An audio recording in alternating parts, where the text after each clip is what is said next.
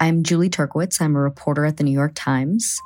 I have been trying to understand changes in migration. So I traveled with photographer Federico Rios to the Darien Gap, this hot, mountainous, 70 mile stretch of jungle straddling the border of Colombia and Panama.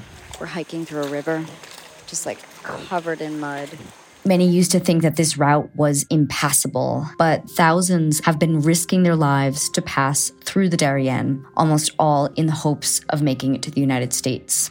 We spent nine days hiking through the gap and weeks building trust and relationships with migrants, with smugglers, with migration authorities to even be able to do this reporting.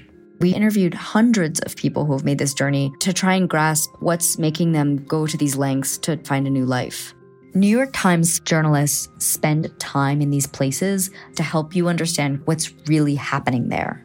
You can support this kind of journalism by subscribing to the New York Times. From the New York Times, I'm Michael Barbaro. Here's what you need to know today. When the science changes, we must change our response. When the virus changes its method of attack, we must change our method of defense. In a dramatic move, Britain locked down the Greater London area over the weekend, citing the out of control transmission of a new variation of the coronavirus. Residents in those areas must stay at home, apart from limited exemptions set out in law. Non essential retail, indoor gyms and leisure facilities, and personal care services must close. In a speech on Saturday, Prime Minister Boris Johnson said that the new variation may be 70% more transmissible than the original and would require major sacrifices during the holiday season. Given the early evidence we have on this new variant of the virus, the potential risk it poses, uh, it is with a very heavy heart. I must tell you, we cannot continue with Christmas as planned.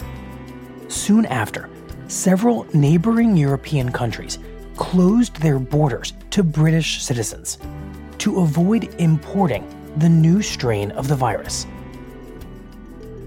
And we can finally report what our nation has needed to hear for a very long time. More help is on the way. On Sunday night, Congress finally reached a deal on a stimulus bill that will create enhanced federal unemployment benefits of $300 per week for up to 11 weeks and give many Americans $600 in one time direct payments. Those direct payments will go to both adults and children, meaning that an eligible family of four would receive $2,400. That's it for today. I'm Michael Barbaro. See you tomorrow.